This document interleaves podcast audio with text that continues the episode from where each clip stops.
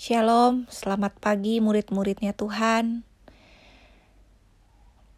Ucap syukur kita bisa bangun dengan keadaan yang baik. Hari yang baru, ada rahmat Tuhan yang baru, ada berkat Tuhan dan anugerahnya yang baru. Ayo kita mau sama-sama mengucap syukur, kita mau datang pada Tuhan, kita mau menyembah Tuhan, kita mau menanti-nantikan suaranya dan kebenarannya hari ini untuk kita semua. Di mana ada roh Allah, di situ ada kemerdekaan. Percaya sekalipun kita tidak bersama-sama, tapi karena kita satu hati, dua tiga orang berkumpul di dalam nama Tuhan, Tuhan hadir dan Tuhan akan memberikan apa yang kita doakan.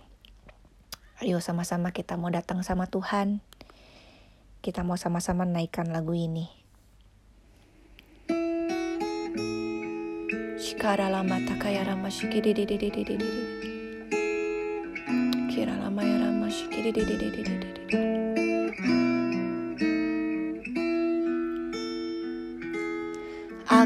kuat bukan karena aku. Aku bisa bukan karena aku.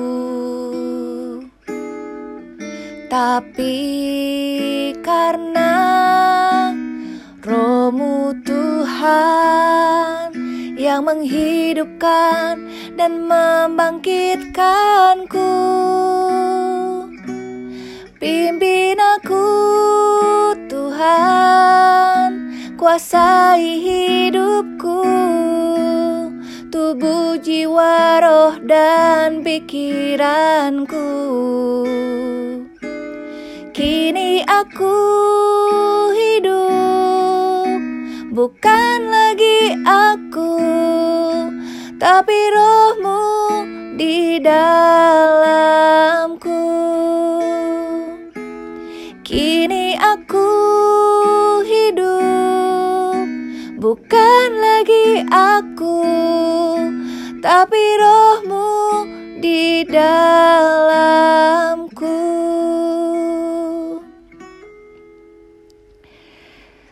Bapa kami percaya hari ini Kebenaran firman-Mu Tuhan akan memerdekakan setiap kami. Kami siapkan Tuhan tubuh, roh, jiwa kami untuk mendengarkan firman-Mu, mendengarkan isi hatimu buat kami semua. Terima kasih Bapa di dalam nama Tuhan Yesus, kami sudah berdoa dan mengucap syukur. Mari murid-muridnya Tuhan sama-sama kita katakan, amin. Oke, sekali lagi shalom semuanya. Mari murid-muridnya Tuhan, kita akan kembali merenungkan firman Tuhan, lanjutan dari kemarin-kemarin ya tentang pelayanannya Petrus, pelayanannya Paulus juga. Hari ini kita akan baca di Galatia 2. Kita akan belajar dari kitab Galatia 2 ayat yang ke-11 sampai ke-21. Saudara boleh baca dulu rekamannya boleh di pause dulu ya supaya kita sama-sama mengerti apa yang Tuhan mau benar-benar sampaikan buat kita semua. Oke, kalau Bapak Ibu Saudara semua, murid-muridnya Tuhan sudah membacanya, mari kita mau sama-sama renungkan bersama. Pasal ke-11 ini uh, sebenarnya ada latar belakang di balik penulisan kitab ini. Nah, saya mau cerita dulu latar belakang perikop ini.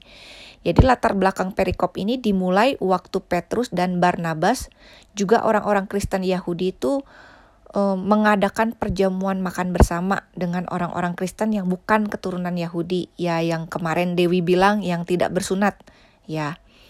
Perjamuan ini sebenarnya awalnya berjalan baik.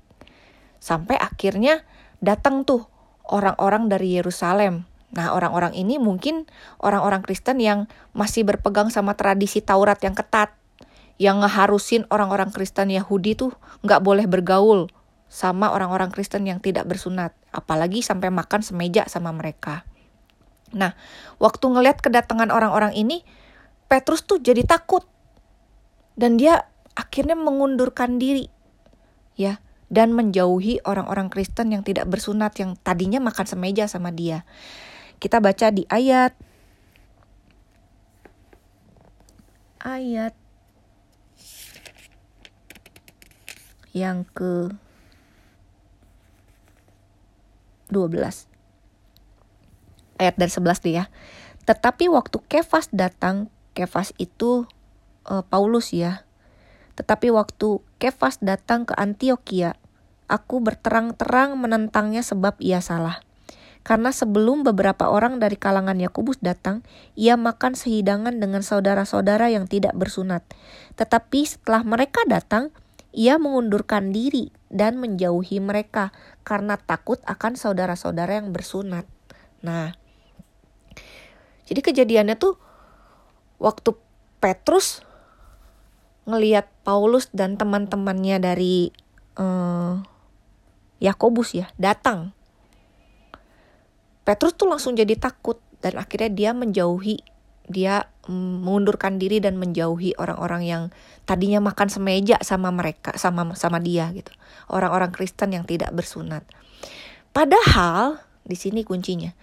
Sebenarnya Petrus tuh tahu tentang kebenaran Injil yang menyelamatkan bukan hanya berlaku untuk orang Yahudi, tapi juga untuk orang-orang non-Yahudi. Dia tuh tahu betul. Bahkan Tuhan Yesus sendiri pernah nyuruh Petrus untuk menemui seorang perwira pasukan Romawi yang bernama Cornelius untuk mengab mengabarkan Injil kepada dia. Itu kisahnya ada di dalam kisah Rasul 10 ayat 35 sampai 30 ayat 34 sampai 35. Petrus akhirnya berkata waktu di kisah waktu Yesus menyuruh dia, "Sesungguhnya aku telah mengerti bahwa Allah tidak membedakan orang. Setiap orang dari bangsa mana pun yang takut akan Dia dan yang mengamalkan kebenaran berkenan kepadanya."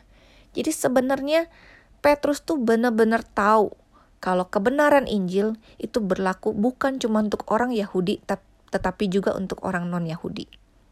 Tetapi sekarang Alkitab berkata Petrus mengundurkan diri dan dia menjauhi orang-orang yang tidak bersunat, orang-orang non-Yahudi karena dia takut sama saudara-saudaranya yang Yahudi. Ya mungkin saat itu Petrus takut ya atas pandangan orang lain terhadap dirinya. Ya mungkin dia lebih mementingkan image-nya. Akhirnya dia mengabaikan gitu integritasnya. Itu itu sebabnya Paulus waktu ngeliat sikapnya Petrus seperti itu, Paulus menegur Petrus di ayat ke-14a. Paulus berkata bahwa kelakuan mereka itu tidak sesuai dengan kebenaran Injil. Ya, inilah yang disebut dengan kemunafikan. Sama-sama sebutkan bersama saya kemunafikan. Sekali lagi, kemunafikan. Ya, murid-murid Tuhan, Lawan kata dari integritas ternyata bukan kurang berintegritas, tetapi kemunafikan. Karena integritas itu sendiri artinya itu kebulatan, keutuhan, kesamaan antara apa yang ada di dalam hati dan apa yang diucapkan. Atau kesamaan antara apa yang diimani dengan apa yang dilakukan dalam perbuatan. Nah kalau Petrus melakukan tindakan yang gak sama dengan apa yang diimaninya, tindakannya itu teh gak bisa disebut kurang berintegritas, tetapi munafik.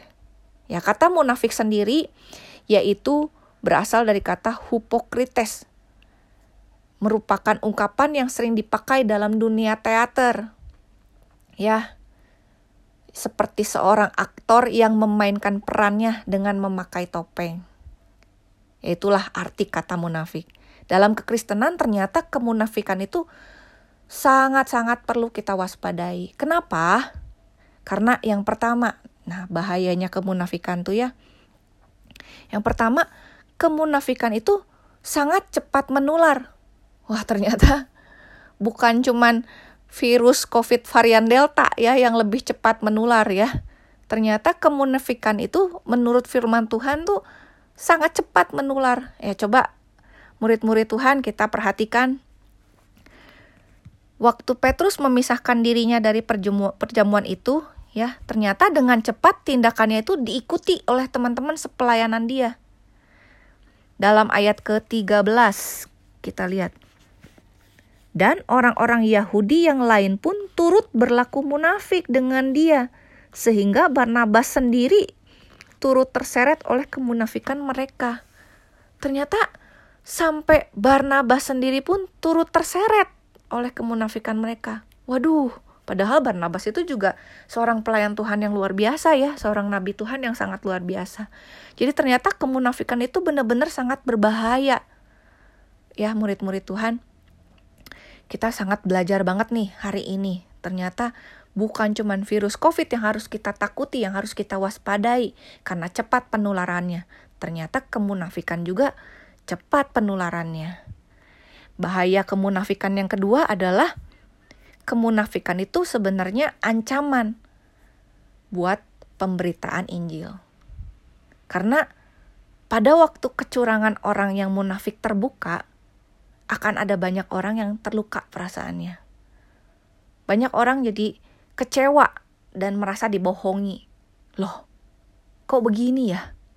Loh, kok begitu ya? Orang-orang jadi merasa kecewa, merasa dibohongi. Seorang yang munafik itu bukan cuman bisa menyebabkan hilangnya kepercayaan orang terhadap diri dia, tetapi ini bahayanya. Kemunafikan juga bisa membuat hilangnya kepercayaan orang lain terhadap Tuhan gara-gara kita. Petrus sadar betul bahwa dia bukan orang yang berintegritas. Apalagi waktu dia ditegur ya sama Paulus ya. Dia pasti ingat malam sebelum Tuhan Yesus disalibkan. Tuhan Yesus berkata kepada Petrus bahwa Petrus akan menyangkal dia tiga kali. Sekalipun Petrus ngelak, Enggak, saya enggak akan nyangkal engkau Tuhan. Tetapi akhirnya dia melakukan persis seperti yang Tuhan Yesus katakan. Petrus sebenarnya mendapati bahwa diri dia tuh bukan orang yang berintegritas seperti yang selama ini dia kira. Dan akhirnya Bapak Ibu Saudara semua, murid-murid Tuhan, kita semua tahu kalau Petrus akhirnya diampuni oleh Tuhan dan akhirnya Petrus menjadi murid Tuhan. Petrus menjadi uh, orang yang mengabarkan Injil, ya. Tetapi setelah diampuni pun sekalipun sudah dipercayakan lagi ya Petrus untuk menjadi pemimpin gereja, untuk mengembalakan domba-domba Tuhan. Seperti yang kita baca, dia lagi-lagi jatuh pada tindakan kemunafikan. Lagi-lagi dia jatuh pada dosa kemunafikan. Petrus pasti sadar kalau dirinya itu sangat nggak memenuhi kualifikasi buat jadi seorang pemimpin Kristen yang dapat diteladani. Ada perasaan nggak layak mungkin yang menguasai diri dia. Dan Petrus juga mungkin bertanya-tanya, Kenapa aku Tuhan? Kenapa aku yang kau pilih untuk jadi pemimpin gerejamu? Aku bukan orang yang berintegritas aku tetap sama. Seperti Petrus yang dulu, aku gak berubah Tuhan. Mungkin Petrus pernah berdoa begitu sama Tuhan. Ya, Bapak Ibu Saudara semua, murid-muridnya Tuhan. Mungkin pergumulan yang dialami Petrus merupakan pergumulan kita semua. Tetapi kita bisa benar-benar bersyukur karena Tuhan kita adalah Tuhan yang sangat baik. Dia Allah yang baik. Meskipun Tuhan tahu kita tuh orang seperti apa. Tapi dia gak pernah memandang kita hina oleh karena kekurangan-kekurangan kita. Tuhan gak cari hamba yang sempurna. Tapi Tuhan cari hamba yang mau percaya bahwa kita tuh dibenarkan oleh karena pengorbanannya. Bukan karena kehebatan kita, bukan karena ketaatan kita, bukan karena apa yang sudah kita lakukan. Kelanjutannya kita baca di ayat ke-16. Perikopnya juga depannya tulisannya yang terutama. Berarti inilah yang ter yang terpenting ya, murid-murid Tuhan. Kita baca sama-sama ayat ke-16. Kamu tahu bahwa tidak seorang pun yang dibenarkan oleh karena melakukan hukum Taurat, tetapi hanya oleh karena iman dalam Kristus Yesus. Sebab itu, kami pun telah percaya kepada Kristus Yesus supaya kami dibenarkan oleh karena iman dalam Kristus dan bukan oleh karena melakukan hukum Taurat. Sebab tidak ada seorang pun yang dibenarkan oleh karena melakukan hukum Taurat. Kalau kita bisa berpegang teguh pada kebenaran, kalau kita bisa ngelakuin kebenaran, kalau kita bisa percaya dan mewujudkan kebenaran di dalam kehidupan kita, sebenarnya itu semua semata-mata karena kekuatan dan kasih karunia Tuhan. Segala hal yang kita lakukan itu bukan untuk ngebeli hatinya Tuhan, bukan juga untuk menunjukkan bahwa kita adalah orang yang benar. Tapi kita bisa ngelakuin kebenaran itu karena kasih karunia Tuhan, karena pertolongan Tuhan. Karena tanpa Roh Kudus, tidak ada seorang pun yang bisa melakukan kebenaran. Sekali lagi ya, tanpa Roh Kudus tidak ada seorang pun yang bisa melakukan kebenaran. Jadi sebenarnya kita bisa melakukan kebenaran karena ada Roh Kudus di dalam diri kita. Bukan karena bukan kita melakukan kebenaran supaya Roh Kudus mau tinggal di dalam diri kita. Terbalik. Tapi kita melakukan kebenaran karena Roh Kudus sudah ada. Roh Kudus sudah tinggal di dalam diri kita. Roh Kuduslah yang memampukan kita untuk melakukan kebenaran. Jadi, ayo murid-muridnya Tuhan, ucap syukur.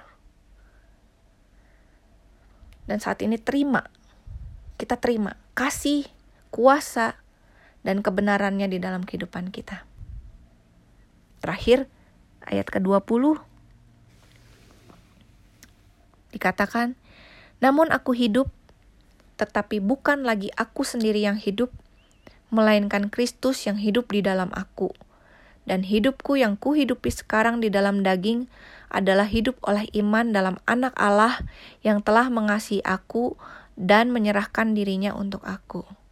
Nah, inilah yang jadi komitmen kita sama-sama khususnya untuk sepanjang hari ini. Kita mau sama-sama hidup, namun bukan kita lagi yang hidup, melainkan Yesus yang hidup di dalam kita. Dan hidup yang kita hidupi sekarang adalah hidup oleh iman kepada Tuhan Yesus. Ayo Bapak Ibu Saudara semua, jangan lagi berkecil hati kalau kita menyadari bahwa kita bukanlah orang yang berintegritas, Jangan mengambil sikap menghakimi diri dan tidak lagi mau mengikut Tuhan karena merasa diri tidak layak. Karena tidak ada seorang pun yang yang dibenarkan oleh karena melakukan hukum Taurat. Justru karena kita sudah dibenarkan terlebih dahulu, ada Roh Kudus di dalam diri kita, ada roh kebenaran di dalam diri kita. Kita dimampukan untuk melakukan kebenaran. Jadi kalau sekarang kita ngerasa Tuhan aku masih banyak salahnya. Tuhan, aku masih banyak dan sering jatuh di dalam dosa. Ayo, kita saat ini mau sama-sama berdoa.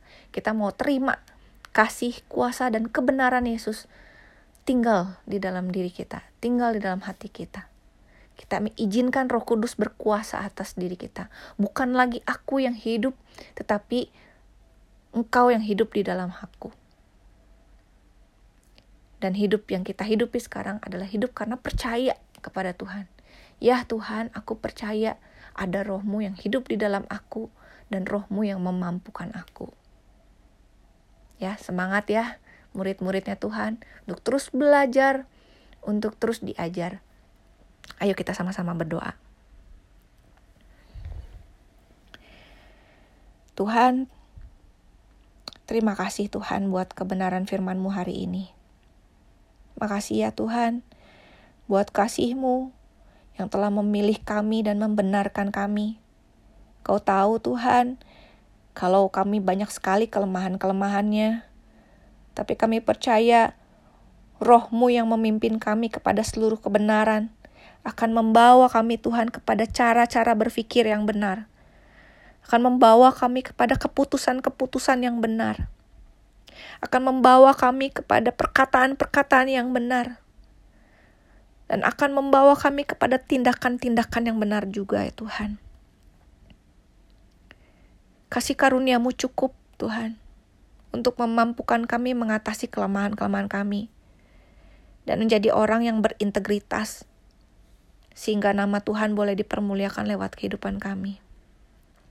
Pimpin kami Tuhan sepanjang hari ini, segala aktivitas yang akan kami lakukan Tuhan di rumah, di kantor, kami yang sekolah, kami yang berusaha, kami yang bekerja.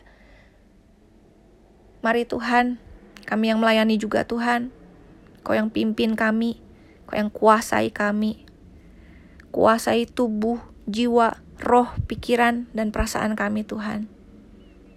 Kami mau hidup bukan dengan kekuatan kami lagi, bukan oleh ego kami lagi, Tuhan, tapi Engkaulah yang hidup di dalam kami. Rohmu Tuhan yang memimpin kami. Rohmu Tuhan yang mengarahkan kami. Rohmu Tuhan yang membawa kami Tuhan. Kami mau memberi diri untuk dipimpin oleh rohmu. Mari Tuhan Yesus, kami tahu kami bisa, kami kuat. Itu bukan karena kami, tapi karena rohmu. Sepanjang hari ini Tuhan, kami percaya waktu kami memberi diri dipimpin oleh rohmu, akan ada banyak hal-hal yang luar biasa boleh terjadi sebab kami hidup bukan karena melihat tapi kami hidup karena percaya kami hidup karena iman kami hidup menggunakan kapasitas yang daripadamu kami hidup menggunakan kapasitas ilahi Tuhan. Sehingga kami percaya kehidupan kami pun akan menghasilkan Tuhan hasil-hasil ilahi. Terima kasih Bapa sepanjang hari ini bawa kami kepada pengenalan dan pengalaman lebih dalam lagi Tuhan kepadamu Tuhan. Terima kasih Bapa, kami serahkan aktivitas kami sepanjang hari ini ke dalam tanganmu, beracaralah di dalam kehidupan kami Tuhan lebih lagi. Di dalam nama Tuhan Yesus, kami serahkan Tuhan kehidupan kami semuanya, seluruhnya Tuhan, ke dalam tanganmu. Covering yang daripadamu menyertai kami, berkatmu Tuhan menyertai kami semua. Di dalam nama Tuhan Yesus, kami sudah berdoa dan mengucap syukur. Haleluya. Amin. Semangat murid-murid Tuhan. Tuhan Yesus memberkati.